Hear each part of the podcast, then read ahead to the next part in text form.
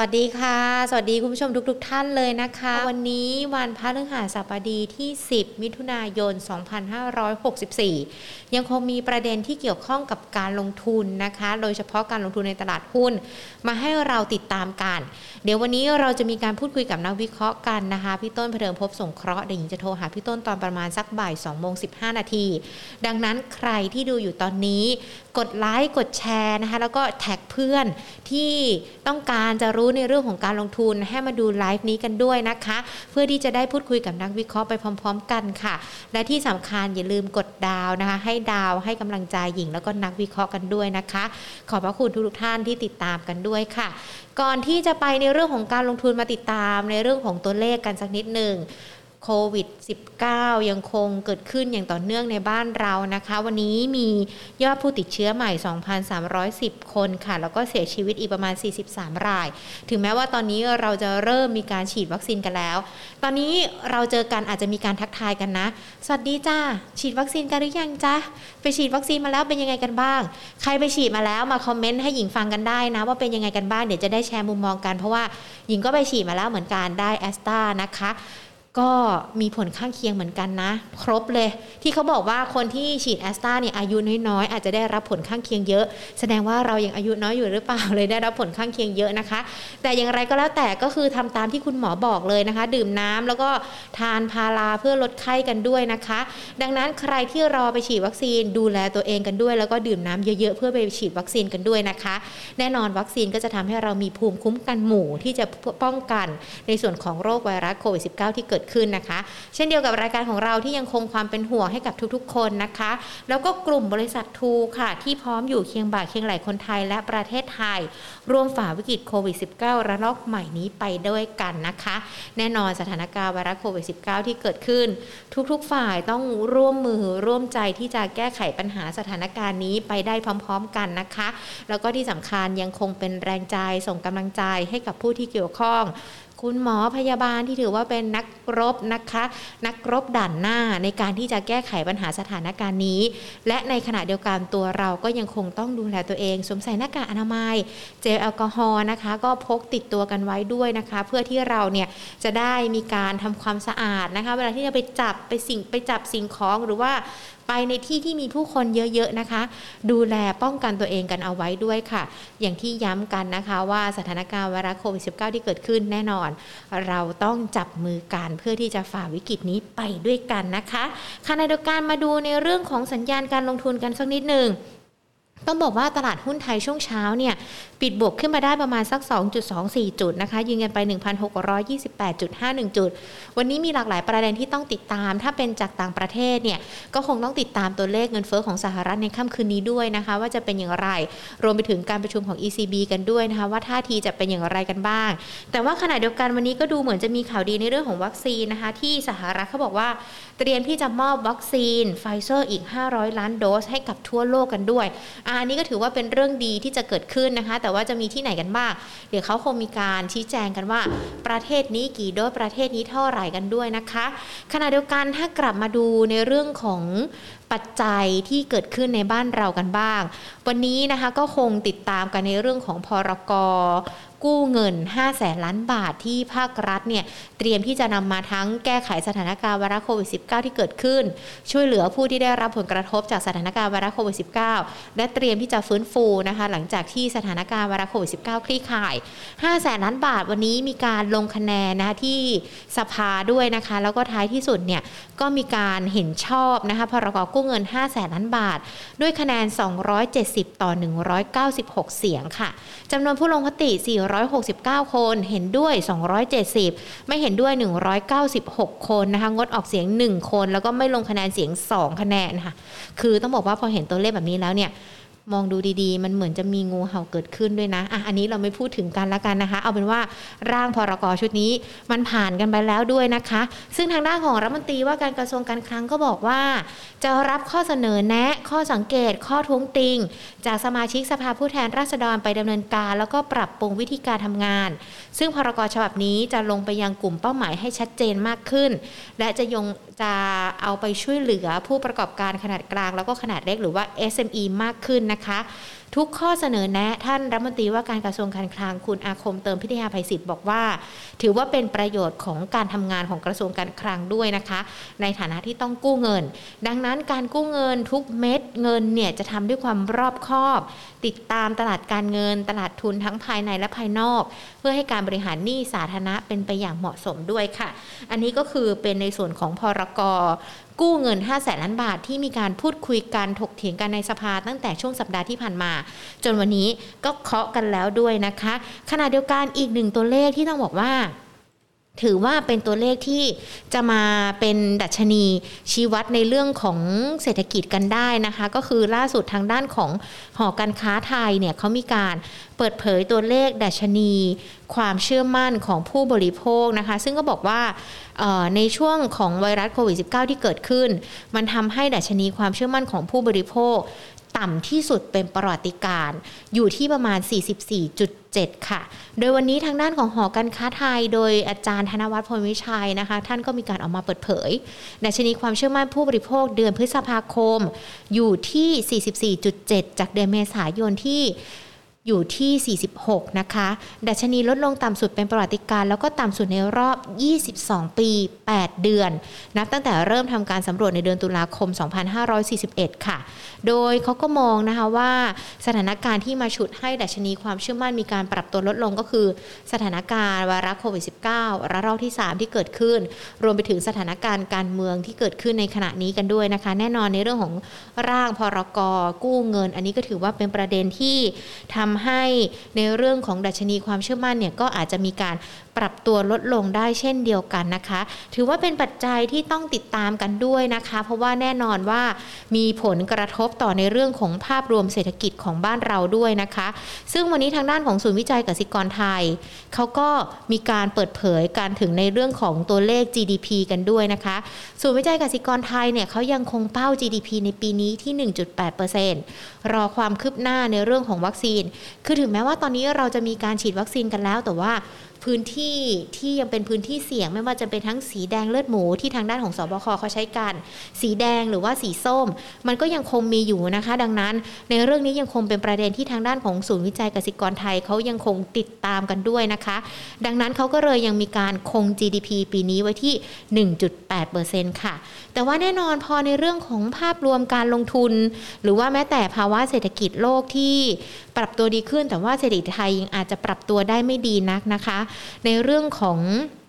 การลงทุนหุ้นเนี่ยอาจจะยังคงมีความเสี่ยงกันอยู่ หลาย ๆ คนเลือกที่จะนำเงิน ไปไว้ในสินทรัพย์ปลอดภัยนะคะ หรือว่าทองคำดังนั้นดัชนีความเชื่อมั่นทองคำในช่วงเดือนมิถุนายน ทางด้านของศูนย์วิจัยทองคำเขาก็มีการถแถลงมาด้วยนะคะ บอกว่าปรับตัวขึ้นนะ จากความกังวลในเรื่องของเศรษฐกิจโลกผันผวนแล้วก็โควิดรอบใหม่ เดือนมิถุนายนเนี่ยดัชนีความเชื่อมั่นราคาทองคำปรับเพิ่มขึ้นเมื่อเทียบกับเดือนพฤษภาคม จากระดับ 64.85 จุด มาอยู่ที่ 71.74 จุด เพิ่มขึ้นมา 6.89 จุดค่ะ หรือว่าคิดเป็นประมาณมาณ 10.63%ปัจจัยที่ทำให้ดัชนีปรับเพิ่มขึ้นก็คือ ความต้องการซื้อสินทรัพย์ปลอดภัย จากความไม่แน่นอนของเศรษฐกิจโลก และการแพร่ระบาดของไวรัสโควิด -19 ระลอกใหม่กันด้วยนะคะ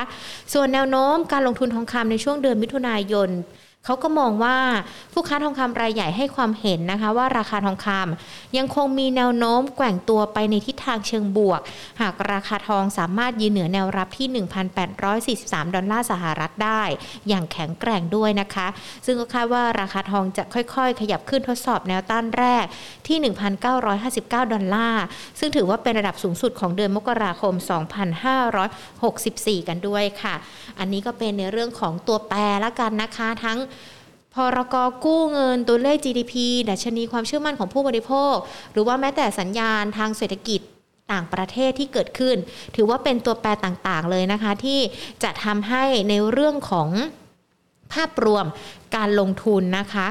มีผลด้วยนะคะ ส่วนในเรื่องของบิตคอยก็ต้องบอกว่าราคาบิตคอยวันนี้ก็พุ่งขึ้นมากว่า 300 ดอลลาร์ในช่วงบ่ายกันแล้วด้วยนะคะ หลังจากที่รัฐสภาเอสวาดอร์นะคะให้การรับรองสกุลเงินบิตคอย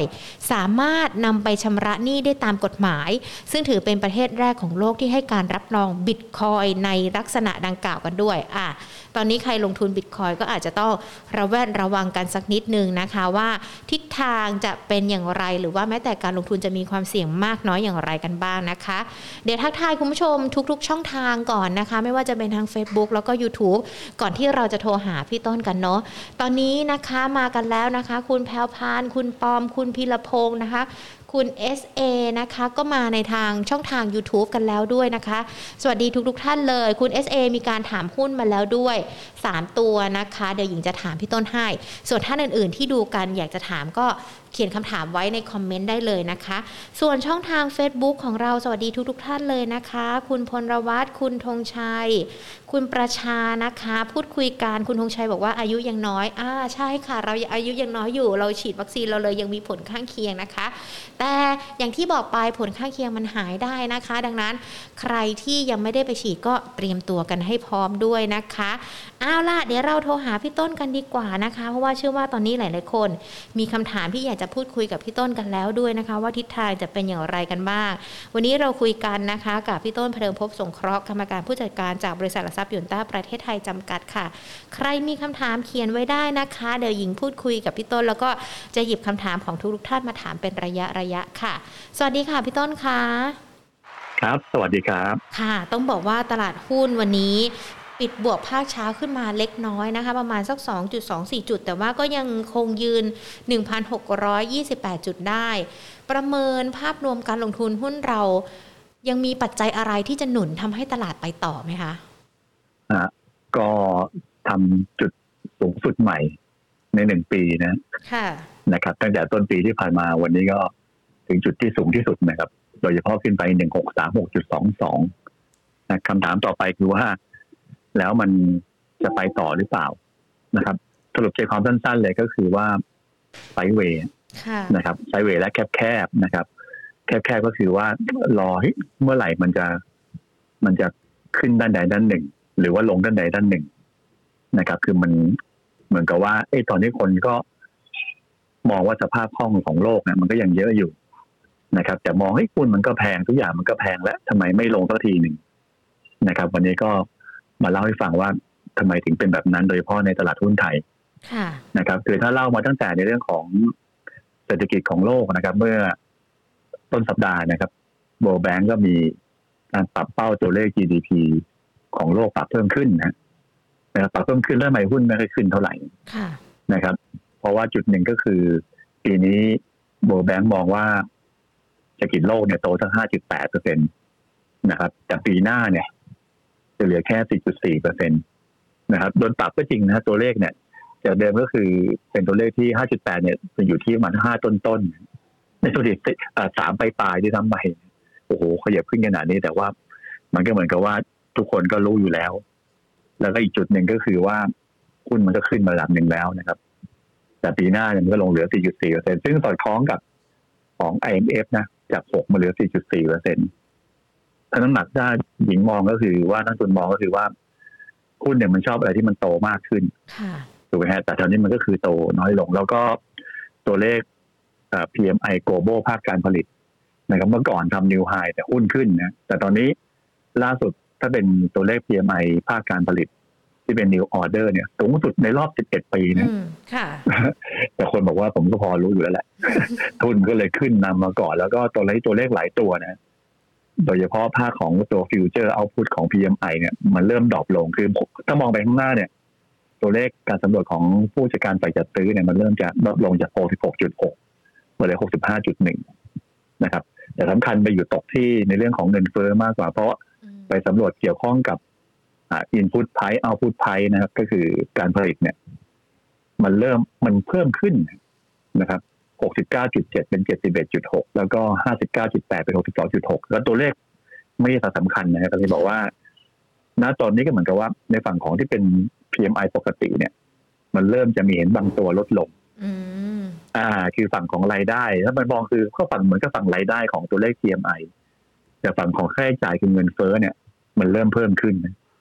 ลบกันก็คือว่ามันน่าจะยังไงจะเป็นกำไรอัตรากำไรคือลดลง เนี่ย ผมไม่ไม่มีทฤษฎีแบบนี้นะไม่มีไม่มี real PMI นะนะมี real เศรษฐกิจที่แท้จริงเงินเฟ้อที่แท้จริงนะแต่ที่ PMI ที่แท้จริงคล้ายๆอย่างนั้นนะนะครับเพราะตัวเลข PMI ที่เป็นของตัวไพ่เนี่ยหรือเรื่องของตัว output input price เนี่ยมันก็สูงสุดตั้งแต่รวดไปแตะเกือบเกือบ สิบปีที่ผ่านมาเลยนะครับ ก็ทำให้เงินเฟ้อคนก็เลยกลัวกันนี่คือตาไว้ก่อนนะคือเงินของของโลกก็เป็นแบบนั้นด้วยนะครับ แล้วก็ฝั่งของอเมริกาที่คนกังวลว่า จะลดขนาด QE จะขึ้นดอกเบี้ย มันก็ยังอยู่ในใจอยู่นะครับแต่ผมมองว่าณตอนเนี้ยพอดีคืนนี้นะครับ จะมีการประกาศตัวเลขเงินเฟ้อใช่ไหมเออนะครับไอ้คอคนก็มองว่าถามว่าออกมาแล้วเนี่ย มันมากกว่าที่ที่ ธนาคารกลางสหรัฐมีการประมาณการไว้หรือเปล่า ก็คือว่าถ้าเปิดเกินสองจะขึ้นดอกเบี้ยใช่ไหมตอนนี้ได้เป็นเงินเฟ้อทั่วไป 4.4.2เปอร์เซ็นตนะครับ แต่ว่าตลาดเนี่ยคาดไว้ 4.7ค่ะที่ออกคืนนี้นะฮะผลถ้าออกมาอย่างนี้คือมันควรทุกอย่างโดนขายไหมinflation เงินเฟ้อเพิ่มขึ้นขนาดนี้นะครับ แล้วก็ตัว core inflation ก็คือเงินเฟ้อพื้นฐาน จากสามเปอร์เซ็นต์ก็เป็นสามจุดสี่เปอร์เซ็นต์ นายกำลังบอกว่าเฮ้ยผมก็พอรู้ว่าแหละว่ามันเป็นอย่างนี้ใช่ไหมก็เลยไม่ทำให้หุ้นจริงๆถ้าเกิดแบบนี้นานๆเนี่ย มันต้องเกิด panic ถูกไหมโอ้โหเงินเฟ้อมาแบบนี้สงสัยเฟดต้องลดดอกเบี้ยแน่แต่ปรากฏว่า indicator อีกตัวหนึ่งที่เขาดูกันก็คือตัวเลขของการจ้างงานนะตัวเลขนี่คืออัตราไอ้ตัวเลขของเงินเฟ้อจะประกาศคืนนี้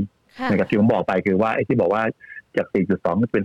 4.7 หรือว่าคออินเฟชันจาก 3 เป็น 3.4 แสดงว่า ถ้าออกมา 4.7 หรือมากกว่านิดหน่อย ผมว่าหุ้นคงไม่ได้ไม่ตอบสนองอะไรเท่าอย่างหรอกคงเฉยๆโอเครู้แล้วตามคาดไอ้คนบอกว่าแต่คนบอกว่าติดตามคืนนี้ แต่ผมว่าคืนนี้นอนดีกว่า รอพรุ่งนี้เช้าเออรอพรุ่งนี้เช้าแล้วผมมองว่ามันไม่มันไม่มันไม่แรงถึงขนาดนั้น ยกเว้นโอเคออกมาห้ากว่า ค่ะนะฮะเอออันเนี้ยผมว่ามันก็จะมีประเด็นบ้าง เพราะว่าอะไรเพราะว่าตัวเลขการจ้างงานนะครับ มันออกมาแล้วคือ การโฟกัสสังเกตว่าออกมาแล้วเนี่ยมันมากกว่าเมื่อตอนก่อนเกิดสภาไปแล้วคือจ้างงานทีละห้าแสนห้าแสนเนี่ยมันตกที่แล้วประกาศตัวเลข นอนฟาร์มเพโลอัตราการจ้างงานนอกภาคเกษตรนะออกมาที่ห้าแสนห้าหมื่นเก้าพันตำแหน่ง ซึ่งเทียบกับเดือนเมษาอยู่ที่สองแสนเจ็ดหมื่นแปดพันตำแหน่ง นะครับแต่ว่ามันมันการจ้างงานมันดีขึ้นมากนะครับความจริงต้องกังวลขึ้นดอกเบี้ยถูกไหมกังวลเรื่อง QE นะลด QE แต่ปรากฏว่าผมไปจับตัวเลขตัวเลขหนึ่งคือตัวเลขอัตราการว่างงาน นะครับประกาศเหมือนกันนะนะครับ พยายามดูว่าทำไมมันทำไมมันไม่รับเลยเรื่องของข่าวร้ายนะนะเพราะว่าอัตราการว่างงานเหลือ 5.8เปอร์เซ็นต์นะแต่ว่าถ้าเราย้อนหลังไปตอนปี 2016 ที่เกิดขึ้นดอกเบี้ยครั้งแรกนะตอน 2016 แล้วหุ้นตกนะมันไปไอ้ตัวอัตราการว่างงานอยู่ที่ห้าเปอร์เซ็นตตอนนี้อยู่ห้าจุดแปดนะครับ แล้วคาดการถึงจะห้าจุดแปดเดือนเดือนพฤษภานะครับนี่ เมษาอยู่ที่หกจุดหนึ่งแสดงว่าเหมือนกับว่า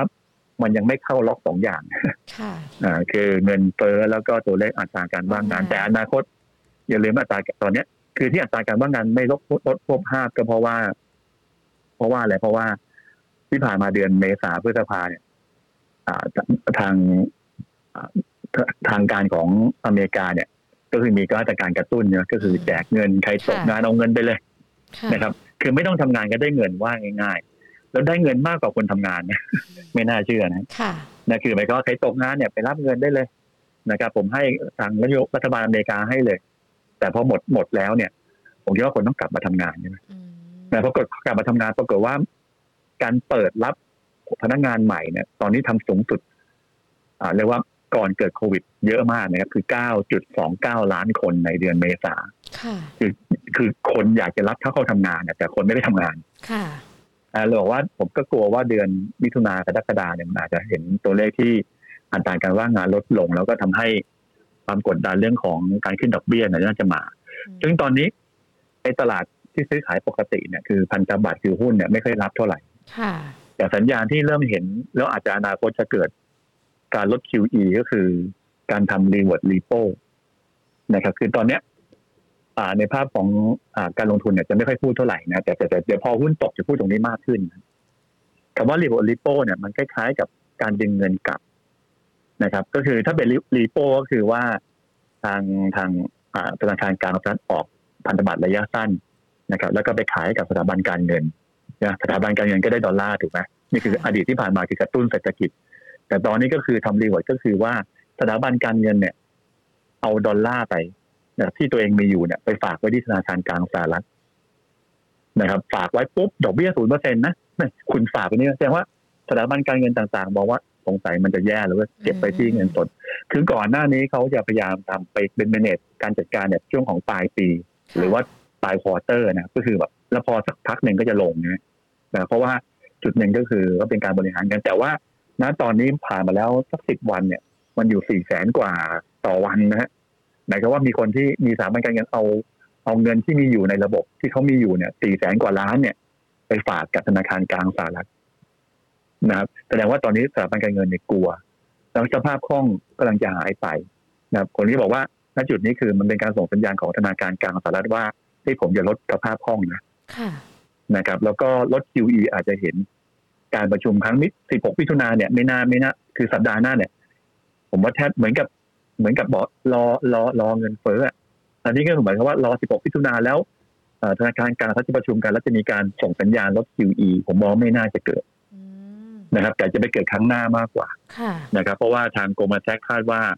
จะมีการส่งสัญญาณในการลด QE คือกระดักคือครึ่งหลังของปีนะปีนี้อืมนะครับเข้าใจนะก็คือว่านั้นตอนนี้คือคนก็เลยบอกพักเงินไว้ก่อนแล้วกันไม่ได้ทำอะไรค่ะนะครับ สัญญาณตรงนี้ก็เลย ก็เลยอะ นอกจากไปซื้อพันธบัตรระยะสั้นเอ๊ะคุณพันธบัตรระยะสั้นแล้วเนี่ย สังเกตว่าเงินเฟ้อก็สูงนะครับ ถ้าเป็นปกติที่เราเรียนมานะครับหรือถ้าหญิงเคยทำงานมาก็จะบอกว่าเงินเฟ้อสูงพันธบัตรพันธบัตรต้องขึ้นถูกไหมค่ะอ่าที่หลักที่การที่เรามาเป็นอย่างเงี้ยที่ต้องขายพันธบัตรต้องโดนขาย แต่ปรากฏว่าพันธบัตรโดนซื้อฮะอืม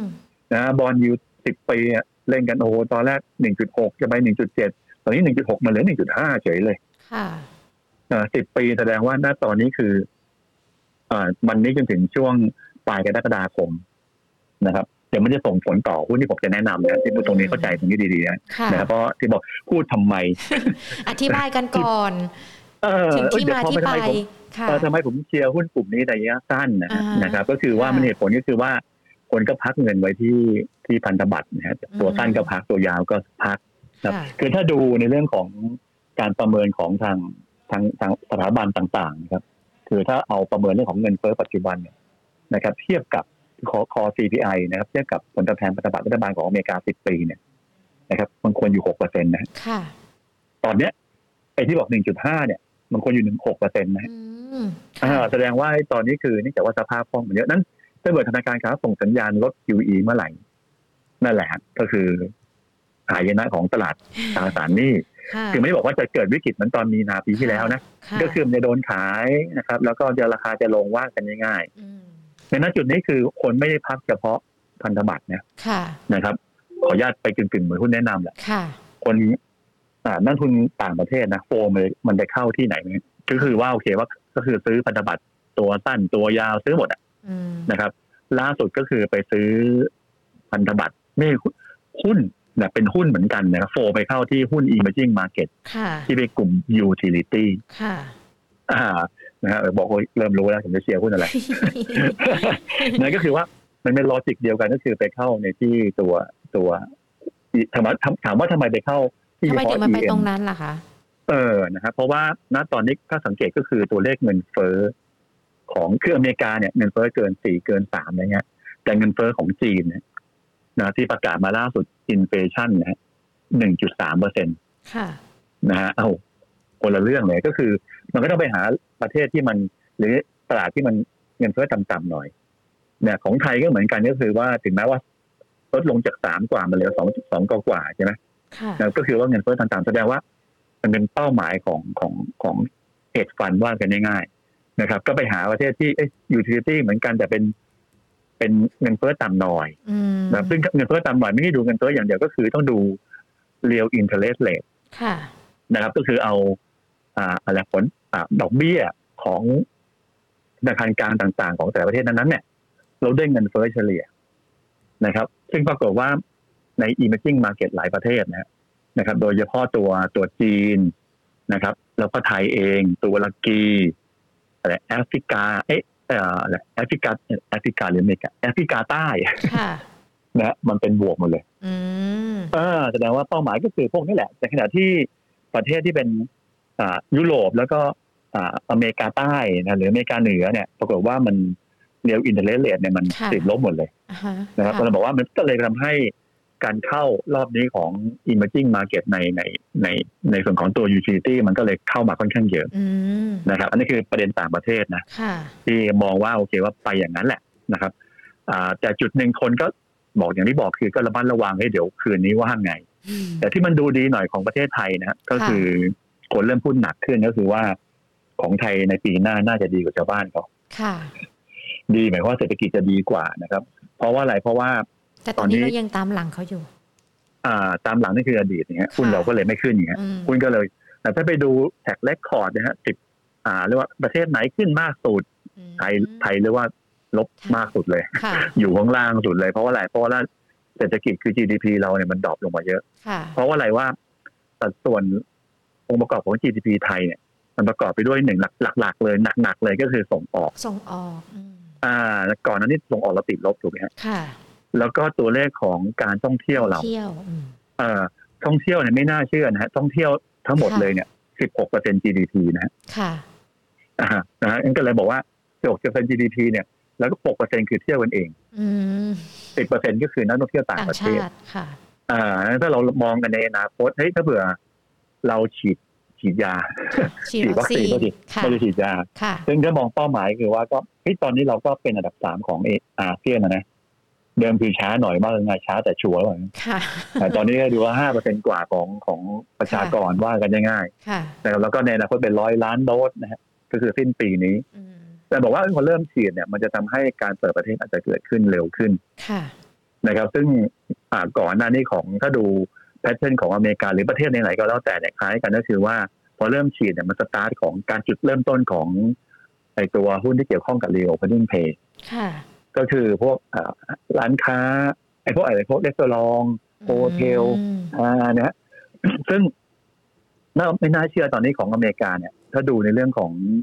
อ่าอะไรดินดินเนอร์นะครับในการเข้าไปดินเนอร์การ reserve ตัวเข้าไปในร้านอาหารเนี่ย มันเรียกว่ามันใกล้ๆเคียงกับก่อนเกิดโควิดแล้ว ค่ะ อ่าแล้วครับ ของโฮเทลก็เหมือนกันในตัวการอัตราเข้าพักเนี่ย เริ่มเริ่มใกล้เคียงกับตอนก่อนก่อนเกิดโควิด นะมันก็เหมือนกันผมก็เลยมองว่าของไทยเนี่ยผมมองมันคล้ายๆกัน ที่บอกอย่างนี้ก็คือว่าไอ้ประมาณการ GDP ของไทยในไตรมาสสองไตรมาสสามเนี่ย น่าจะฟื้นขึ้นมา แล้วก็อืมปีหน้าเนี่ยค่ะน่าจะโตขึ้นมามากกกว่านี้ค่ะเออเราจะโตกว่าชาวบ้านเขาว่าง่ายเพราะว่านะครับ ก็อ้างอิงกับ IMF เนี่ยค่ะนะครับ ว่า GDP ไทยปีนี้2.6เปอร์เซ็นปีหน้า5.6ค่ะเห็นไหม ปีหน้านะ แต่ของเมื่อกี้บอกว่าของของของโลกเมื่อกี้อธิบายไปแล้วว่าปีนี้เหลือ 4.4ค่ะหุ้นมันไม่ชอบว่าโตมากหรือโตน้อยนะครับของอาอาอาค่ะอาเซียนเนี่ย 4.9 เป็น 6.1อืมนะครับ แต่ว่าที่โตที่มันแบบที่แบบเมื่อกี้ logic คือของเมืองของไทยคือของอินโดนีเซีย 4.3 เป็น 5.8ค่ะเวียดนาม 6.5 เป็น 7.2อืมนะแต่ฟิลิปปินส์มาเลปีหน้าจะโตน้อยกว่าเรา อืมอ่าหุ้นฟิลิปปินส์สังเกตว่าที่ผ่านมาจะแข็งแรงกว่าเราเพราะปีนี้6.9ค่ะเรา2.6ว่ากันง่ายๆนะครับ แต่เงินเฟ้อของไทยเนี่ยปีนี้1.3ปีหน้าเหลือ1.0เห็นไหมก็คือว่าถ้าเงินหุ้นจะชอบคือเงินเฟ้อพอประมาณค่ะแต่ GDP โตเยอะอ่าๆนะครับของอินโดนีเซียเนี่ย ขึ้นก็จริงแต่ว่าเงินเฟ้อก็จะมา3.1เปอร์เซ็นต์ค่ะหรือเวียดนามก็3.9เปอร์เซ็นต์นะก็เลยบอกว่าโอเคมันก็พอไหวอะ งั้นถ้าเผื่อใครที่ฟังรายการนี้แล้วอยากจะซื้อกองทุนนะผมมองว่ากองทุน อ่า ต่างประเทศโดยเฉพาะฝั่งตะวันตกนะครับ โดยเฉพาะเอาอเมริกาเลยก็ตามเนี่ย ผมมองว่าค่ะน่าขายมากอืมนะครับ แล้วก็มาซื้ออาเซียนนี่แหละอ๋อเออค่ะคือหมายความว่าถ้าคุณชอบเล่นกองทุนหน่อยก็ว่าค่ะชอบซื้อกองทุนต่างประเทศนะค่ะ มาซื้ออาเซียนกองทุนอาเซียนดีกว่า เออค่ะอาเซียนดี ผมเอาลองดูเพราะว่าจำได้ตอนที่สองศูนย์หนึ่งหนึ่งสองศูนย์หนึ่งสอง กองทุนอาเซียนอันดับที่สองนะนะตอนนี้กองทุนอาเซียนนะฮะอันดับเกือบติดเลยครับค่ะแต่ถ้าไปดูเอ่อกองทุนที่เขามีการรายงาน ว่ากองทุนประเทศไหนที่มีกำไรสูงสุดหนึ่งปีที่ผ่านมาหนึ่งเดือนที่ผ่านมาyear to date ที่ผ่านมาอาเซียนนี่แย่หมดนะฮะแล้วก็ดูกองทุนอาเซียนนะนะครับ ของอเมริกาเนี่ยนะครับ ดีมากเลยยุโรปดีมากเลยนะครับ มันก็คือ logic แบบนี้คือว่าผมว่าน่าสนใจ นะครับแต่ไฮไลท์เนี่ยผมโฟกัสไปที่ไทยกับเวียดนามค่ะอ่าไทยกับเวียดนามถ้าคุณบอกว่าลงทุนกองทุนเวียดนาม หรือไม่ต้องไปไกลหรอกกองทุนไทยนี่แหละอืมยังได้อยู่นะก็เออค่ะก็ดูน่าสนใจ เพราะว่าอะไรเพราะว่าเมื่อกี้ที่บอกไปก็คือว่ามันจะมาเรื่องของเศรษฐกิจ แล้วก็ตัวเลขส่งออกไทยคคงทราบนะว่า เริ่มฟื้นแล้วเอ่อคุณหญิงก็พอทราบว่ามันค่ะเริ่มฟื้นแล้วค่ะนะครับแล้วให้ไกด์ไลน์ต่อไปว่าเฮ้ยแล้ว GDP ไทยไตรมาสที่สองเนี่ยมันควรจะดีไหมก็ต้องดูว่า ตัวเลขของแบงก์ชาติเดือนเมษาเนี่ยมันออกมาดีไหมอืมถูกไหมค่ะความรู้สึกเรา ก็บอกว่าเฮ้ยไม่ดีหรอกความรู้สึกนะ แต่พฤษภาก็อาจจะดูก้ากึ่งนะนะแต่ว่าถ้าดูเมษาปีนี้เท่ากับเมษาปีที่แล้ว คืออ้างอิงกับธนาคารแห่งประเทศไทยนะที่พูดมานี่คืออ้างอิงทั้งหมดนะฮะกลัวกลัวว่าจะบอกผมพูดมาลอยๆหรือเปล่าแล้วมีแหล่นะครับไม่ใช่ของนะธนาคารแห่งประเทศไทยมาคอย support เออด้วยค่ะ ใช่ส่งออกเนี่ยนะครับ โตขึ้น เมษาปีนี้กับปีที่แล้วคือ19เปอร์เซ็นต์ค่ะนะครับ แล้วก็คือการบริโภคเนี่ยที่บอกไม่ดีไม่ดีเนี่ย แล้วตัดท่องเที่ยวที่มันแย่ๆอยู่ด้วยนะค่ะเมษาปีนี้เมษาปีแล้วโต8.7ครับอืมอ่าโตทุกภาคส่วนเลยโตทั้งภาคทุกตัวค่ะอ่าอุปโภคบริโภคโต5.2กึ่งคงทนโต4.2คงทนโต54.9 service นะที่บอกไม่ดีโต6.6อืมแต่ว่านักท่องเที่ยวลงไป37 37ค่ะ นะรวมแล้วคือโต 8.7 การลงทุนภาคเอกชนโต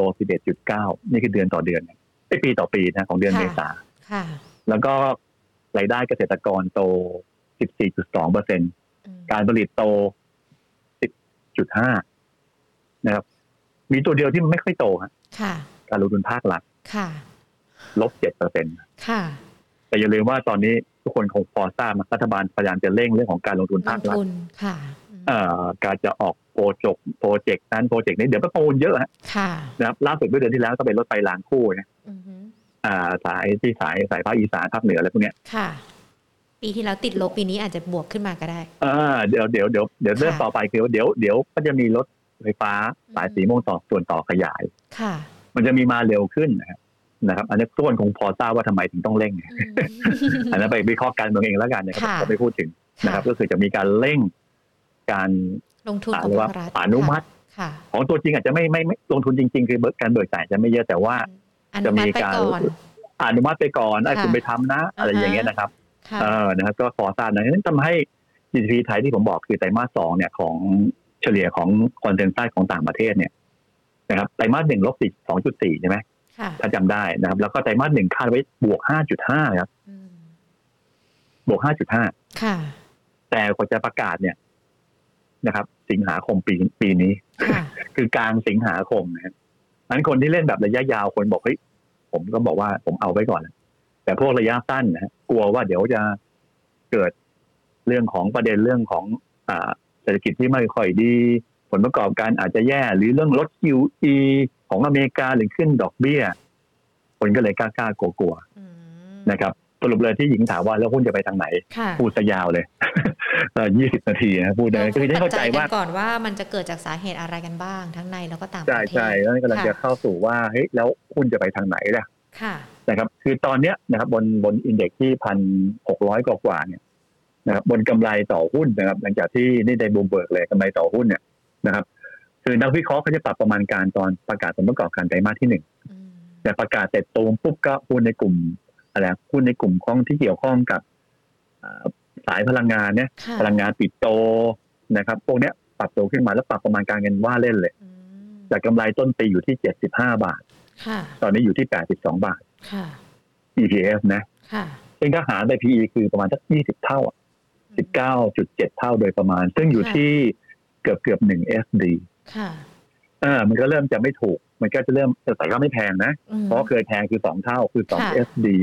ก็เริ่มมาประมาณการข้างหน้าอนาคตว่าเฮ้ย sector ไหนจะดูโดยปรับประมาณการก็คือหุ้นที่เกี่ยวข้องกับเศรษฐกิจในประเทศ ค่ะนะที่คุณทั้งหมดก็คือว่า ผมมองว่าหุ้นที่เกี่ยวข้องกับเศรษฐกิจต่างประเทศจะดู drop ลงค่ะนะครับ เดี๋ยวจะมีจะมีบอกด้วยว่าsector ไหนน่าขายค่ะอ่านะครับเดี๋ยวก่อนเฉลยคือถ้าพอเขาเข้าใจคือที่เกี่ยวข้องกับเศรษฐกิจต่างประเทศก็จะจะจะอันตอนนี้ผมมองว่าไม่จำเป็นต้องรอพันห้าแล้วค่ะคือรอบที่แล้วนะครับ รอบที่แล้วถ้า หญิงจำได้คือว่าคนก็จะรอตอนขึ้นมาใหม่ๆนะค่ะแต่คนจะรอเดี๋ยวพันสี่จะซื้อนะค่ะนะฮะมันก็ไปแค่ลงมาแค่พันห้าพันสี่เจ็ดสิบหกอันนี้คือเดือนเอ่อเดือนกุมภายี่สองกุมภาพอรอบก่อนหน้านี้อ่า วันที่สิบสองวันที่ยี่สองเดือนมกเดือนธันวา มันต่ำสุดที่หนึ่งสามหนึ่งสามแปดแปดแล้วมันก็ขึ้นไป สูงสุดที่หนึ่งห้าสี่เจ็ดแล้วมันก็ลงมา หนึ่งสี่หนึ่งสี่ห้าห้าคนก็บอกว่าเดี๋ยวไปรอโลเดิมนะครับ ปรากฏว่าไม่โลเดิมมันก็ขึ้นไปใหม่นะไปสูงสุดที่หนึ่งห้าแปดสี่นะแล้วมันก็ลงมานะปรากฏว่าลงมีตกใจหนึ่งหน่อยหนึ่งก็คือเดือนพฤษภาวันที่สิบสามเนี่ยนะมีข่าวกันเยอะแยะไปหมดเลย ลงไปต่ำสุดพันห้าร้อยหนึ่งจุด ซึ่งวันนั้นคนบอกพันห้าน่าซื้อค่ะ แล้วขึ้นมาใหม่ตอนนี้คนบอกว่าขอรอพันห้าเนี่ยเออบอกเดี๋ยวพันห้ามา แต่ตอนมันหกพันห้าร้อยตอนรอบนั้นเนี่ยผมเชื่อว่าหลายคนบอกตั้งใจจะซื้อพันห้ากับขายทิ้งด้วยซ้ำไป เพราะวันนั้นน่าหญิงจำได้คือข่าวร้ายมันข่าวข่าวลือมันเยอะใช่ไหมข่าวข่าวไม่ดีเออค่อนข้างเยข่าวอะลืออ่าค่ะเออข่าวลือมันเยอะค่ะอันรอบนี้คือเฮ้ยเดี๋ยวบอกจะรอพันห้าเพราะผมบอกว่าถ้าเป็นขาขึ้นในถ้าเชื่อ skill ที่ผมพูดเหมือนเมื่อสักครู่เนี่ยมันจะลงมาเยอะแหละอืม นะมันก็แก้ผมว่าพันหกเนี่ยค่ะนะครับ หรืออย่างเก่งคือเส้น25วัน คือ1,590เนี่ย ผมว่าน่าจะแค่นั้นแหละค่ะก็คือว่าผลก็คือว่าณจุดนี้คือณวันนี้จนถึงช่วง16มิถุนาก็คือการประชุมของธนาคารเพราะผมผมมองว่าวันเนี้ย ผลกระทบไม่เยอะ ค่ะอ่ารอวันที่16มิถุนาส่งสัญญาณไหมคือมันต้องคือต้องภาวนาว่าให้ เขาคุยกันว่าจะลด QE อะค่ะอืมแต่ทุกของเจ้าเขาคงไม่ไม่ไม่บอกมานะฮะผมค่ะไม่จะพูดถึงขนาดนั้นค่ะนะครับ ก็คือคุณรอรอหลัง 16มิถุนาก็ได้นะคือถ้ากลัวตอนนี้นะ หรือไปรอหลังช่วงประชุมของเฟดรอบใหม่ก็คือปลายเดือนกรกฎาคมอืมเพราะมันใกล้เคียงกับใกล้เคียงกับการประกาศตัวเลข GDP ไทย คือกลางเดือนกรกฎาคมอืมเนี่ยคือช่วงสิงหาสิงหานะขงคือจะเริ่มบ้านรู้แล้วว่าค่ะช่วงกลางกรกฎาคมจะพอรู้แล้วว่า เดือนสิงหาเอ่อ ไตรมาสสองจะเป็นจะยังไงเป็นยังไงกัใช่นไหมบ้างเออค่จะมีการคาดการณ์อยู่แล้วอืมก็คือว่าสรุปก็คือว่าถ้าใครมันจะมีสองช็อตหนึ่งช็อตก็คือสิบหกมิถุนาค่ะใช่ไหมช็อตที่สองคือปลายกรกฎาปคลามยกคอค่ะ อ่าแล้วคือปลายกรกฎาเนี่ยความอืมมั่นใจจะมากขึ้นอืมไม่ว่าที่ผมพูดถึงมาสักคืนเมื่อสักครู่นี้มันใช่ ค่ะ อ่า ก็แค่ว่ากัน แต่ว่าถ้าผมมองยาวนะคือหมายความว่าใครทนได้คือทนได้คือว่า รอยอดพันหกแล้วก็ถือยาวข้ามไปเลยอืมนะก็คือช่วงหกเดือนข้างหน้าเลยอะผมมองว่าหุ้นจะยาวมีข้ามอัพปีไซด์เยอะไปเลยค่ะอ่าไม่ใช่ข้ามปีคือให้หกเดือนก็คือช่วงปลายปีเนี้ยค่ะผมมองว่าหุ้นไทยจะขึ้นไปดีกว่าคนอื่นเขาอืมนะอาจจะอาจจะแตกต่างชาวบ้านชาวบ้านนะค่ะจะเปรียบเทียบเนี่ยอ่าเปรียบเทียบเลยผมมองว่าหุ้นไทย หรืออาเซียนเนี่ยจะขึ้นได้ดีกว่าชาวบ้านเขาค่ะอะนับหนึ่งกันตรงนี้เลยค่ะ ทีนี้นะพครับอผมพอเรารู้ในเรื่องของปัจจัยต่างๆ ที่พี่ต้นพูดคุยมาทั้งจากต่างประเทศ แล้วก็ในบ้านเราที่มีการพูดคุยกันแล้วนะคะเมื่อสักครู่นี้บอกว่าเดี๋ยวจะมีการบอกด้วยว่าหุ้นกลุ่มไหนน่าขาย แต่ก่อนที่จะไปน่าขายขอมาเป็นกลุ่มไหนน่าซื้อกันก่อนดีกว่าไหมคะพี่ต้นคะครับผมค่ะกลุ่มที่ที่ที่อ่าน่าซื้อช่วงนี้เอาช่วงนี้เลยค่ะนะครับ ก็คือว่าเป็นหุ้นแนะนำเราว่าง่ายคือถ้าหุ้นแบบคือตอนเนี้ยนะคือถ้าเบื่อคุณกล้าเลยคุณก็ซื้อหุ้น ชุดสองค่ะแต่แต่แต่ชุดสองเดี๋ยวก็ว่ากันค่ะแต่ถ้าคุณโอเคว่า อยากจะซื้อแหละแต่กังวลในเรื่องของเฮ้ยเดี๋ยว16มิถุนาเกิดอะไรขึ้นอืมอ่าและไม่ใช่เกิดอะไรขึ้น คือเกิดว่าเฟดส่งสัญญาณจะลด QE ขึ้นมาสมมตินะค่ะค่ะหุ้นตกอะคุณก็กลัวอยู่ตรงนี้เหมือนกันค่ะนะครับ หรือโอเคว่าประเด็นเรื่องของเมื่อกี้บอกว่า ผลตอบแทนพันธบัตรของอเมริกาคนไปพักไว้ที่นั่นถูกไหมค่ะ ยูอเมริกาจะต่ำแล้วก็ไปเข้าตัว utility ในประเทศในประเทศในแถบ emerging market นะคือถ้าดู NAV emerging market ของที่เป็น utility เนี่ยโอ้โหเห็นแล้วอิจฉามากทำ new high เนี่ยฮะค่ะนะฮะก็คือว่าราคามันขึ้นขึ้นขึ้นจนแบบอื้อหือเห็นแล้วก็เลยมองว่ากลุ่มที่เป็นหุ้น defensive จริง ๆ ในประเทศไทย แล้วปันผลก็โอเคใช้ได้แล้ว ผมจะแตะที่โรงไฟฟ้าครับ ค่ะนะครับไม่เชียร์โรงไฟฟ้ามานานแล้ว แล้วก็อีกตัวหนึ่งก็คือ advance ค่ะ นะครับก็คือไม่ทั้ง advance แล้วก็โรงไฟฟ้า แสดงว่าถ้าแบบมากล้าซื้อตอนนี้เลย แล้วก็ความมั่นใจอาจจะอัพไซด์อาจจะไม่เยอะ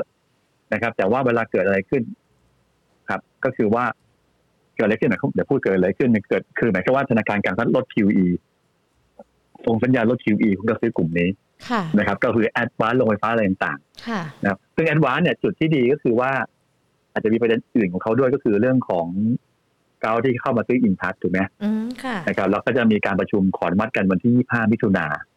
อ่าแสดงว่าพอประชุมแล้วก็บอกซื้อแล้วซื้อโอเคซื้ออินทัชถึงแม้ว่า Advance จะโดนปรับราคาลงก็ตามนะแต่จุดหนึ่งน่าสนใจคือว่า Advance ก็ประกาศเต็มตัวแล้วว่าเป็น Exclusive Partner กับ Disney Plus ค่ะนะครับซึ่งจะ Advance จะเป็น mobile operator คนเดียวที่สามารถจ่ายรายเดือนให้กับทาง Disney Plus ได้ค่ะนะครับนั่นก็เรียกว่าค่อนข้างจะ ให้ได้เรื่องของ story ค่ะทั้งสองสองเรื่องเลยทั้งการที่เข้ามาซื้ออินทัชแล้วก็ตัวอ๋อ exclusive partner กับ Disney Disney Plus ที่เป็นข่าวเมื่อวันสองวันนี้ค่ะอ่ามีข่าวประเด็นตรงนี้ด้วยอืมนะครับ แล้วก็ปัจจัยอีกอันหนึ่งก็คือเรื่องของหุ้นที่ไม่ไม่แพงนะคือ EV เบวิด้า6.2 เท่าค่ะ dividend ก็ 4.1เปอร์เซ็นต์ค่ะนะครับนี่คือตัวที่หนึ่งตัวที่สองก็คือโรงไฟฟ้าค่ะนะครับ ซึ่งโรงไฟฟ้าทั้งหมดก็จะดูน่าสนใจแล้วคนนะครับ แล้วคนบอกทุกตัวโอ้เลยโหเหรอคะที่ผ่านมาค่ะที่ผ่านมาขาดทุนกับโรงไฟฟ้าอืมอ่า ก็เคยเตือนแล้วว่าคือกังวลนะครับค่ะแต่ตอนนี้คืออ่าอ่าที่บอกคือไม่ได้ถือยาวนะก็คืออมพักสักเดือนหนึ่งค่ะคือเอาเงินมาเก็บ เอาเงินมาเก็บเหมือนใครนะค่ะเหมือนกับสถาบันการเงินในอเมริกาไงเขายอมได้ดอกเบี้ยที่เฟดศูนย์เปอร์เซ็นต์นะฮะค่ะของเรานี่คือไปซื้อโรงไฟฟ้าที่ได้ปันผลได้เหมือนกันอืมนะครับซื้อไม่ไม่ได้หวังเงินปันผลนะค่ะนะครับนั้นโรงไฟฟ้าแล้วก็อีกกลุ่มหนึ่งคือ REIT ค่ะกอง REIT นะค่ะผมบอกโอ้ที่ผ่านมากอง REIT แย่ไปแล้วใช่ไหมค่ะที่ผ่านมาซื้อซื้อถือยาวเลย หลายคนบอกเลยซื้อซื้อถือยาวไปเลยอืมนะฮะแต่ตอนนี้คือว่าไม่กล้าซื้อแล้วนะครับ ผมก็เลยบอกว่ากอง REIT ตอนนี้คือแนะนำระยะสั้นนะฮะค่ะแนะนำระยะสั้นนะฮะก็คือว่าน่าจะมี rebound ขึ้นไปค่ะนะครับอันมาดูดูเทคนิคของ Advance แล้วกันค่ะนะอันก็คือธีมที่หนึ่งก็คือนะหุ้นที่มองว่าจะเป็นธีมหลัก ในตอนนี้ที่ที่จะมีการปรับตัวสูงขึ้นค่ะนะครับ ก็คือหุ้น กลุ่มดีอ่า defensive นะฮะค่ะก็คือ คือจริงๆแล้วชอบโอเปอเรเตอร์ทั้งหมดแต่ว่าขอเป็น Advance แล้วกัน Advanceตัวเดียวเลยนะครับค่ะแล้วก็ในภาพของตัวโรงไฟฟ้า เดี๋ยวจะบอกว่าตัวไหนนะค่ะนะครับ แล้วก็กอง REIT REITนะครับมัน Advance เนี่ยนะครับก็เมื่อกี้บอกไปแล้วแล้วแต่ทางเทคนิคนะครับ ก็ดีดตัวขึ้นมาเหนือกว่าเส้นค่าเฉลี่ยสิบยี่ห้าเจ็ดสิบห้าแล้วก็สองร้อยห้าสิบแต่ว่าดันชนมีแนวต้านเส้นสองร้อยวันร้อยเจ็ดสิบเจ็ดบาทเป็นแนวต้าน นั้นก็ซื้อโอเค ก็ตอนนี้ร้อยเจ็ดสิบสี่นะท่านหวังสามบาท ถ้าทะลุร้อยเจ็ดสิบเจ็ดบาทได้ เป้าหมายในการ rebound คือแถวร้อยแปดห้านะครับอะนั่นคือตัวที่หนึ่งตัวที่สองก็ในกลุ่มโรงไฟฟ้าใช่ไหมค่ะนะครับโรงไฟฟ้าก็อ่า หลาย ๆ ตัวที่ดู อ่า ภาพของตัวถ้าตัวที่หุ้นที่ลงมาเยอะนะครับแล้วก็มี rebound นะครับ ก็จะเป็น EGCO นะฮะค่ะอันนี้ volume ก็ติดอยู่ในเข้าใจว่าอยู่หน้าแรกของของอะไรของ การซื้อขายมูลค่าการซื้อขายที่สูงนะครับอยู่อันดับที่เท่าไหร่ค่ะสิบห้านะฮะนะอันดับที่สิบห้าวันนี้อาจจะบวกหกบาทนะครับเพราะเราเสียที่ผมคิดว่าเมื่อสักครู่เนี่ย แล้วก็อ่าราคาหุ้นคล้ายกับ Advance นะฮะยืนเส้นค่าเฉลี่ยห้าสิบค่ะวันขึ้นมาได้คือร้อยเจ็ดสิบเก้าอ่าถ้าเล่นรอบแรกก็ร้อยสองเล่นสองร้อยวันก็คือร้อยเก้าสิบห้านะไม่ต้องเอาเยอะนะเอาแค่แนวต้านสองร้อยวันก็พอแล้วเมื่อกี้ Advance คือร้อยเจ็ดเจ็ดนะฮะค่ะนะครับ แล้วก็อ่า EGCO คือร้อย เก้าสิบห้าเก้าสิบหกนะครับ แล้วก็ราชบุรีนะครับโอ้แต่ราชบุรีแตะสองร้อยวันแล้วนะครับไม่พูดสดเลยไม่ไม่ได้ไม่ได้ดูเป็นรายตัวห้าสิบสามบาทห้าสิบตอนนี้ห้าสิบสองบาทห้าสิบนะครับ ถ้าผ่านได้ก็ห้าสิบห้าห้าสิบนะครับ มันก็ลาดบุรีอาจจะชนแนวต้านว่ากันง่ายค่ะๆนะครับถ้าเป็นตัวใหญ่ๆหน่อยก็เป็น GPSC นะฮะใหญ่ไหมครับว่าเป็นหุ้นท็อปของของปริมาณการซื้อขายนะ ก็คือ GPSC อันดับที่เท่าไหร่อ๋อ ไม่ติดเลยนะฮะนะครับ ไม่ติดอยู่ในท็อป20นะฮะแต่ว่าก็เป็นตัวใหญ่เหมือนกันค่ะนะครับแต่เทคนิคเนี่ย ดีหมดเพราะราคาหุ้นยืนนะเส้นสองเล่นทุกเส้นได้เรียบร้อยแล้วค่ะนะครับ ก็เป็นขาขึ้นไปแล้ว แต่แนวต้านสั้น ๆ นะครับ77ผ่านไปได้คือ82 50นะครับ อันนั้นก็เป็นตัว GPSC แล้วก็ตัวที่นักทุนเป็นยอดที่สมัยก่อนนะครับ ตั้งใจจะซื้อถือยาวนะครับ ก็เป็นหุ้นดีกิมค่ะนะครับ ก็สองร้อยวันนะฮะ อยู่ที่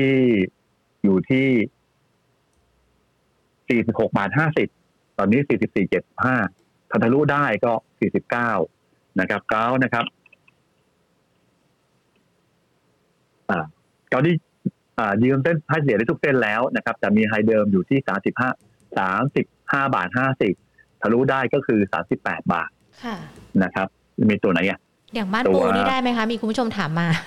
อ่าบ้านปูเอาเป็นค่ะ BPP แล้วกันบ้านปูค่ะพาวเวอร์ค่ะอ๋อเป็นบ้าน BB ปูจะเป็น BPP อ่าเอาเอาเอาเอาธีมเอาธีมเรื่องของเรื่องของโรงไฟฟ้าก่อนค่ะนะฮะอ่าบ้านปูพาวเวอร์เนี่ยก็ดูน่าสนใจเพราะราคาเรียนเป็นขาขึ้นชัดเจนค่ะ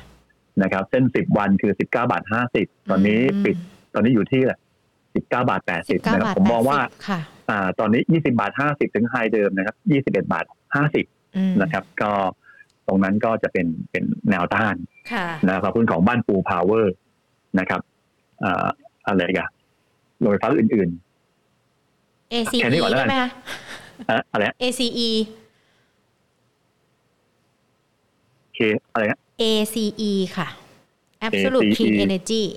อ่าอ่าเอาระหว่างก็เนี่ยเหมือนกันก็คือว่าค่ะเอาตัวใหญ่ก่อนแล้วกันนะครับ ที่ปันผลอืมโอเค ACE ก็ได้ค่ะนะครับแต่ว่าเป็นหุ้น sideway อะไม่ไม่ได้เป็นขาลงมาก่อนม อ่างั้นเวลาคุณได้คุณก็ได้ gap ต่ำค่ะนะเพราะหุ้นมันแข็งแรงมัน sideway อยู่ที่ค่ะตรงสามสิบสามบาทเจ็ดสิบห้าค่ะแล้วก็สี่บาทนะครับ ก็จะเป็นแนวต้านอืมแต่ถ้าพี่ดูถ้าไปถาม IC ของท่านเนี่ยถ้าค่ะไอซีของท่านตอบไม่ได้ท่านก็ย้าย IC เลยนะว่าแนวแล้วผมว่าอยากให้ดู guideline ว่าค่ะแนวคิดผมก็คือว่าณวันนี้ก็เป็นเป็นโรงไฟฟ้าโรงไฟเป็นที่พี่ต้นแนะนำมาอ่าค่ะแอดวาน นะครับหรือหรือกลุ่มไหนหรืออีกเมื่อกี้บอกเลยลีดค่ะลีดอ่าลีดก็เป็น CPN ค่ะลีดที่เป็นลีดเนี่ยตอนนี้คือที่ข้อดีของเขาคือว่า reopening pay ด้วยค่ะใช่ไหมเพราะว่าอ่าถ้าโควิดฉีดวัคซีนเยอะมากขึ้นอะเรื่องของห้างสรรพสินค้าก็จะดีขึ้นนะ CPN ลีดก็เลยขึ้นได้เด่นที่สุดตอนนี้อืมนะครับเอาขึ้นมาสามวันแล้วนะครับ อาจจะเป็นหุ้นที่หลักทรัพย์หยวนต้าเราแนะนำมาสองสามวันแล้วนะวันนี้ก็ ตอนนี้ คือแอดวานซ์กำลังต่อแต่คือเป็นแนวต้านเส้นเส้นสองร้อยวันใช่ไหมค่ะแต่ว่าก็ CPN REIT เนี่ยแสดงว่าแอดวานซ์อาจจะแตะเกินสองร้อยวัน เพราะว่า CPN REIT ตอนนี้ทะลุสองร้อยวันแล้วอืมวันนี้เป็นวันแรกนะค่ะสองร้อยวันอยู่ที่ยี่สิบเอ็ดจุดห้าค่ะตอนนี้ยี่สิบเอ็ดจุดหกนะแสดงว่าทะลุยี่สิบเอ็ดจุดห้าได้ก็เป้าหมายในการ rebound คือยี่สามบาทห้าสิบค่ะอ่าใน CPN REIT นะฮะแล้วก็ ALLY ค่ะนะครับก็คืออ่าเป็นอะไรเป็นเป็น REIT เหมือนกันค่ะนะครับ เป็นห้างสรรพสินค้าที่อยู่แถวๆเลียบทางด่วนทั้งหมดค่ะอ่าตัวอะไรตัว Crystal Park อะไรพวกนี้นะค่ะนะครับ ก็ก็ดูน่าสนใจก็เล่น theme reopening play ด้วยนะครับอืมก็อ่าแถวแถวเจ็ดบาทนี่คือหุ้นเป็นขาขึ้นนะฮะเจ็ดบาทต้นๆเจ็ดบาทยี่สิบแนวรับนะครับเจ็ดบาทเจ็ดสิบนะครับ ก็อาจจะเป็นแนวต้านนะครับ ก็ท่านดู REIT ตัวอื่นก็ได้นะครับ ก็ลองลองดูแล้วกันนะครับค่ะก็ดูตัวไหนท่านชอบตัวไหนก็อาจจะ CPN REIT เนาะ CPN REIT กับค่ะตัวตัว ALLY ค่ะ นะครับนั้นสามธีมหลักอันนี้คือตัวที่พักเงินนะตัวที่พักเงินถูกไหมค่ะอะพักเงินแล้วก็ story เดียวกับอ่าจะเล่นหุ้นตามแฟชั่นตามนักลงทุนสถาบันต่างประเทศเขาอืมนะครับ ที่เขาไปซื้ออ่าอันตรคุณแบบแบบนี้คือพักเหมือนกึ่งๆพักเงินนิดหน่อยอะท่านก็ซื้อกลุ่มนี้ไปค่ะนะครับ แต่ท่านกลุ่มที่บอกว่าเป็น reopening pay ค่ะนะเดี๋ยวเดี๋ยวฉีดวัคซีนบ้างแล้ว เดี๋ยวมันเดี๋ยวก็คงจะมาต้องมาแล้วเดี๋ยวจะกลับมาอืมนะครับ ก็จะเป็นกลุ่ม ห้างสรรพสินค้าค่ะใช่ไหมนะแต่เป็น CRC MBK นะครับ ก็ก็ได้ AWC ค่ะตัวใหญ่หน่อยนะครับหรือโรงหนังเลย วัดกันไปเลยโรงหนังอ่าเมเอ่อโรงภาพยนตร์เลยกับค่ะเมเจอร์ค่ะไปเลยก็ได้อืมนะครับอ่าเมเจอร์มาขึ้นมาก็ขึ้นมาระดับหนึ่งแล้วค่ะนะนี่คือเสี่ยงหน่อย เสี่ยงหน่อยไหมครับว่า ถึงแม้ว่าตอนนี้จะเงียบเหงาอยู่นะอ่า แต่สมมุติว่าโอเคว่าถ้าถ้าเปิดปวัระนเทศวันที่ค่ะมันถ้ารอเปิดประเทศเมื่อไหร่อ๋อรอสทุกอไตย่างล์เอ็มเปิไอดถ้าเปิดเมื่อไหร่คือขายอย่าลืมค่ะนะอ่าอันนี่ผมก็เลยมองว่ากำลังเก่งกันว่าจะว่าจะเปิดเนี่ยค่ะมันถ้าเปิดเมื่อไหร่ท่านก็ขายดีฮะอืมนะฮะก็คือว่าหรือว่ากลุ่มโรงแรมค่ะนะครับ ก็หรือว่าโรงพยาบาลค่ะตัวเล็กเนี่ยโรงพยาบาลตัวเล็กเนี่ยผมเดี๋ยวผมเออเดี๋ยวผมพูดถัดไปแล้วกันนี่คือเป็นเรื่องที่กำลังได้ประโยชน์ค่ะหรือ โรงพยาบาลตัวใหญ่ค่ะ BDMF BH นะครับ ที่เน้นนักทุนต่างเอ้ยนักนักเอ่อคนไข้ต่างประเทศอ่าค่ะอันเนี้ยอ่าถ้าเผื่อผมชอบตอนนี้นะเป็นนี่คือเนี่ยนี่คือหมายความว่าถ้าเปิดถ้า reopening pay เปิดประเทศเมื่อไหร่อ่าฮะกลุ่มนี้ได้ประโยชน์ท่านค่ะคิดเอาเองแล้วกัน กลุ่มที่ได้ประโยชน์เนี่ยอืมท่านดักซื้อตอนนี้ก่อนค่ะเพราะความเชื่อคือผมก็เชื่อต้องเชื่อรัฐบาลใช่ไหมว่าร้อยล้านโดสปลายปีนี้ ค่ะอ่าแน่ๆถ้าคุณเชื่อร้อยล้านโดสก็คือว่า สี่เปอร์เซ็นต์ของของประชากรล่ะค่ะนะคือห้าสิบใช่ไหมโอ้โหอืมเจ็ดสิบกว่าเนี่ยอืมเปอร์เซ็นต์ของประชากร ของอเมริกาก็เหมือนกันเนี่ย ตอนนี้คือมันกลับไปที่เดิมแล้วนะถ้าคุณคิดว่าเป็นอย่างนั้นก็คุณก็ซื้อพวกนี้ แต่อย่าลืมว่าอันนี้ทนแรงแกว่งได้เดี๋ยวพอหกสิบหกพิถุนาไปเดืใจอนกรต้อกงฎาเข้มแข็งนะเออคือว่าเฮ้ยไม่ใช่เข้มแข็งคือหมายความว่าท่านค่ะคิดว่าตรงนั้นเกิดอะไรขึ้น พอเกิดอ่าท่านคิดว่าไม่เกิดหรอกท่านก็ซื้อค่ะตอนนี้เลยอืมซึ่งตรงนี้ผมคาดไม่ได้ไงเพราะว่าผมไม่ใช่ ประธานธนาคารกลางสหรัฐค่ะเออถ้าผมเป็นคนที่โหวตได้ผมจะบอกเอาว่าเดี๋ยววันนั้นไม่โหวตหรอกนะฮะค่อยๆว่ากันซื้อเรียวเป็นเพย์ก็ได้ค่ะนะครับ หรือโอเคว่ากลุ่มที่เริ่มกลับมาซึ่งวันนี้ขึ้นเยอะนะฮะก็คือเคลคอมค่ะอ่าอิเล็กทรอนิกส์เนี่ยนะครับค่ะก็คือว่าอันนี้คือเสี่ยงหน่อยเพราะว่าก็คือว่ายังกังวลว่าจะโควิดมันมาใหม่นะเพราะ Cal-Comp นี่คือเมื่อที่ผ่านมาเนี่ย สังเกตว่ากลุ่มอิเล็กทรอนิกส์ ยังปรับตัวดีเพราะการส่งออกอืมถูกไหมฮะค่ะหาหน้าเดลต้า KCE ก่อนหน้านี้โอ้โห ขึ้นแล้วก็ new high เรื่อยอืมอืมๆแต่หาหน้าดันเกิดโควิดที่เพชรบุรีค่ะใช่ไหมมันก็ค่ะไอ้ตัวแคล Cal-Comp ใช่ไหมค่ะราคาหุ้นมันก็เลยแต่ตอนนี้คือมีโอกาสที่ยังมีการกลับมาเปิดใหม่อืมหรือว่าที่เขาย้ายฐานไปการผลิตไปที่มหาชัยค่ะแสดงว่าท่านชอบที่บู๊มาหน่อยนึงนะครับแต่ว่า sector เนี่ยโอเคนะครับ ท่านก็เลือกตัว Cal-Comp Cal-Comp นี่แนวนะครับรับแนวต้านเท่าไหร่ล่ะคะพี่ต้นคะเอ่อคุณผู้ก็ชมฝากถามมาจากทางสาม YouTube บาทของเราสามบาทห้าสิบค่ะ นะครับ ก็เมื่อเช้าจนทะลุตรงสามบาทหกสิบหกตังค์แล้วอืมถ้าทะลุสามจุดหกหกก็จะวิ่งไปที่เกือบเกือบสี่บาท ค่ะ อ่านะครับ ก็คือว่าจะลงย่อใหม่สามบาทสี่สิบสามบาทห้าสิบท่านก็ซื้อใหม่ค่ะก็ได้นะหรือท่านทดท่านบอกอย่างที่บอกท่านทนแรงกว่านะซึ่งหุ้นพวกนี้มันจะมันจะผันผวนมากอืมอ่าถ้าเทียบกับ ถ้าเทียบกับตัวในกลุ่มโรงไฟฟ้า ค่ะกลุ่มแบบในกลุ่มที่หนึ่งที่เมันที่บอกไปอะจะผันผวนน้อยหน่อย ค่ะ อ่า แต่กลุ่มนี้คือผันผวนมากหน่อยหรือแม้แต่กลุ่มที่ไอ้ไอ้ท่องเที่ยว กลุ่มโรงห้างสรรพสินค้าโรงหนังเนี้ยอ่ามันหรือว่าเคลคอมเนี่ยจะก็จะเสี่ยงมากหน่อย อืมอ่านะครับกลุ่มที่สองค่ะนะครับ กลุ่มที่สามนะครับ กลุ่มที่สามก็คือซื้อดัก ค่ะ ดักแล้วดักอีกก็คือว่าบางช่วงมันก็ขึ้นมา ก็คือกลุ่มธนาคารค่ะนะครับ กลุ่มธนาคาร เพราะว่าอะไรถ้าเมื่อกี้ถ้าหญิงฟังแล้วเคลิ้มเลยรู้เลยว่าเศรษฐกิจไทยปีหน้าโตแน่ตามนั้นค่ะเลยค่ะ แสดงว่าสินเชื่อจะโตตามนั้นถูกไหมค่ะอ่าสินเชื่อจะโตมากกว่าคาดแล้วก็เศรษฐกิจไทยไตรมาสสองจะเป็นบวกไตรมาสแรกอืมพอที่ผ่านมาตั้งแต่เมเอ่ออะไรไตรมาสหนึ่งปีที่แล้วไตรมาสสองไตรมาสสามไตรมาสสี่ลบตลอดเลยไตรมาสหนึ่งปีนี้ ลบน้อยลงเหลือสองจุดหกเปอร์เซ็นต์ค่ะแต่ไตรมาส หนึ่งจะเป็นบวกไอ้ยไตรมาสสองจะเป็นบวกห้าจุดห้าที่เมื่อกี้บอก forecast อะอืมอ่าแสดงว่าแบงก์ต้องดี แล้วก็ yield curve ตอนนี้ของไทยเนี่ยค่ะขยับขึ้นค่ะแต่ทั้งหมดก็คือว่า ไม่มีคนเชื่อ นะคือช่วงที่ผ่านเชื่อมาตอนมันที่ก็ค่อนข้างที่จะแย่เหมือนกันกลุ่มธนาคารเออเชื่อค่ะตอนที่หุ้นขึ้นไงค่ะนะครับแต่ตอนนี้คือว่าตอนนี้ผมก็เราไม่น่าซื้อแล้วอันนี้คือเป็นการซื้อสะสมอืมนะครับ ก็คือ อะอันก็ต้องซื้อยาวต้องอดใจได้ต้องทนได้ค่ะ นะครับแล้วก็คืออะ K Bank ค่ะ SCB BBL สังเกตว่า K Bank ขึ้นได้ดีกว่าค่ะก่อนหน้านี้ทำไม K Bank ขึ้นได้ดีกว่าทั้งที่ MSCI ลดน้ำหนักค่ะ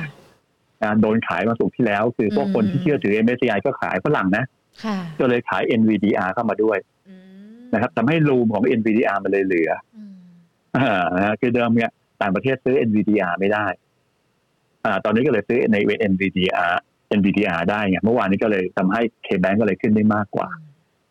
อ่าแล้วรูมเต็มเดี๋ยวรูมเต็มใหม่ก็ซื้อไม่ได้อีกอืมนะครับมันก็ก็เลยบอกว่าณตอนนี้ก็คือท่านก็ซื้อตัวของค่ะ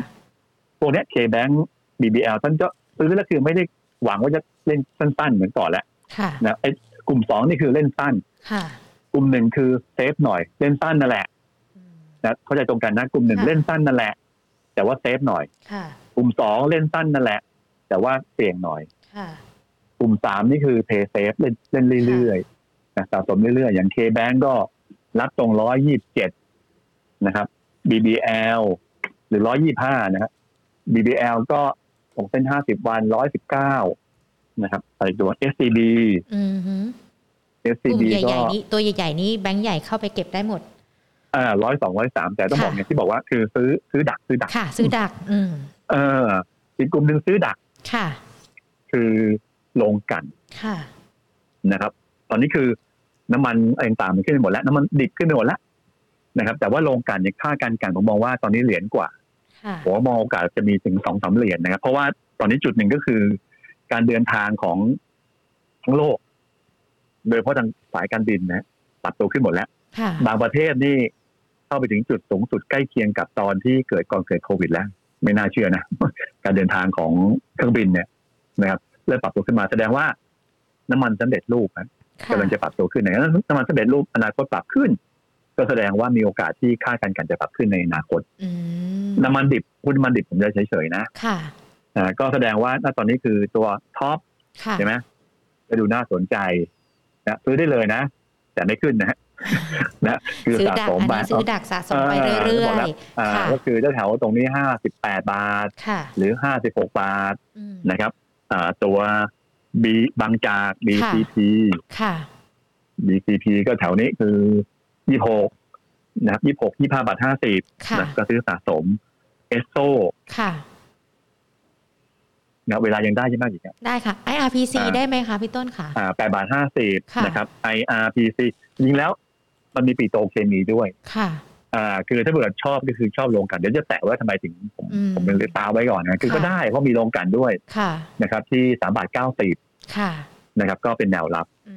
มนะครับก็คือว่าโรงกลัน STRC ลืมไปอืมนะครับ STRC ก็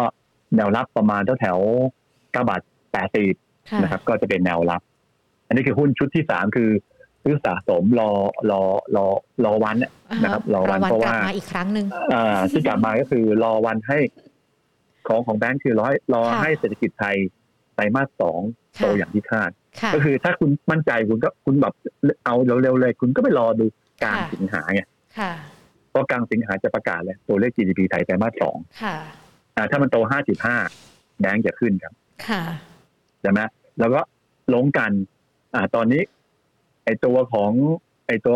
ผมคาดการณ์ในอนาคตว่าค่าการกันจะขึ้นอืมเพราะการเดินทางในสายการบิน มันขึ้นแล้วค่ะแต่ค่าการกันยังไม่ขึ้นอ่าถ้าคุณจะไปซื้อแบบลงกันตอนค่าการกันขึ้น อันนี้ก็เป็นอีกวิธีหนึ่งนั่นคือระยะสั้นอืมแต่ตอนนี้คือก็เลยบอกว่าเป็นการซื้อผมมองว่ามันมีโอกาสที่จะใช่แบบนั้นไงค่ะอ่า ก็เลยซื้อดักคือรอบคือง่ายๆคือ ถ้าเทียบกันแล้วก็คือเหมือนกับวิ่งผัดก็คือไม้หนึ่งอะอืมซื้อใจเย็นๆหน่อยค่ะนะครับสองไอ้ของที่เป็นกลุ่มที่เป็น reopening pay ก็คนก็รู้หมดแล้วค่ะก็วิ่งผัดก็คือไม้สามแล้วอืมจะเข้าจะจะใกล้ไม้สี่แล้ว อืมอันถ้าเปิดอย่างที่บอกหญิงบอกคือถ้าให้ร้อยเปิดประเทศก่อนนั่นคือไม้สี่คุณก็ค่ะเขาเล่นกันตอนนั้นคุณก็ขายไปอืมอ่า แล้วค่ะไม้ไม้ไอ้ตอนนี้ที่ซื้อไอ้ไอ้ตัวที่โลไอ้ตัวของโรงไฟฟ้าแอดวานแล้วก็ตัว lead property fund เนี่ยค่ะเออ มันคือมันคือมันผมมองว่าเทียบเท่าเงินสดอืมค่ะนะครับมันก็โอเคซื้ออะโอเคว่ามันก็อาจจะมีอัพไซด์ขึ้นได้แต่อาจจะจำกัดนิดหนึ่งนั้นท่านเลือกเอาค่ะนะครับ ถ้าเป็นนักทุนสไตล์ไหนค่ะ นะครับ บอกว่าทำไมวันนี้เยอะจังถ้ายังไม่รู้ท่านเป็นแบบไหนก็ค่ะแสดงว่าท่านยังไม่รู้ตัวเองว่าท่านชอบแบบไหนอ่าจริงๆต้องรู้ตัวเองก่อนนะก่อนที่จะเออเลือกหุ้นกันเพราะว่าวันนี้เราให้กันมาเนี่ยเกือบจะครอบคลุมทั้งทุกระยะของภาวะตลาดหุ้นหรือว่าแม้แต่สไตล์ของนักลงทุนกันด้วยนะคะพี่ต้น ใช่ใช่ค่ะอ่าก่อนที่เราจะไป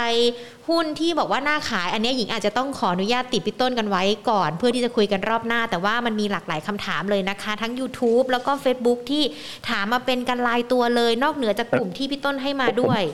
ผมบอกสั้นๆก่อนดีกว่าค่ะกลุ่มที่น่าขายคือกลุ่มสินค้าโภคภัณฑ์ทั้งหมดครับ อ่า โอ้ แค่นี้ใครถืยอกอยู่ ยกเว้น ยกเว้น ยกเว้นลงกัน ค่ะ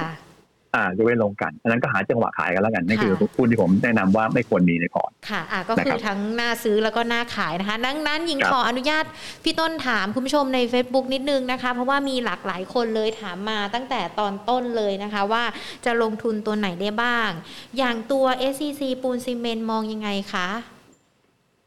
อ่าก็มีปิโตรอยู่ด้วยค่ะนะครับ แต่สังเกตว่ามีการก่อสร้างอยู่ด้วยค่ะนะครับคือมีบางลบบางตัว และมีบวกบางตัว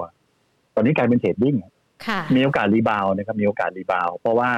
เกิดสัญญาณทางเทคนิคก็คือเส้น10วันจาก25วันคือ dead crossอืมใช่ไหมค่ะอ่าแต่นี่ rebound เพราะไม่หลุดเส้น75วันที่ค่ะ418ค่ะนั้นถ้าขึ้นไปรอบนี้ไม่ผ่าน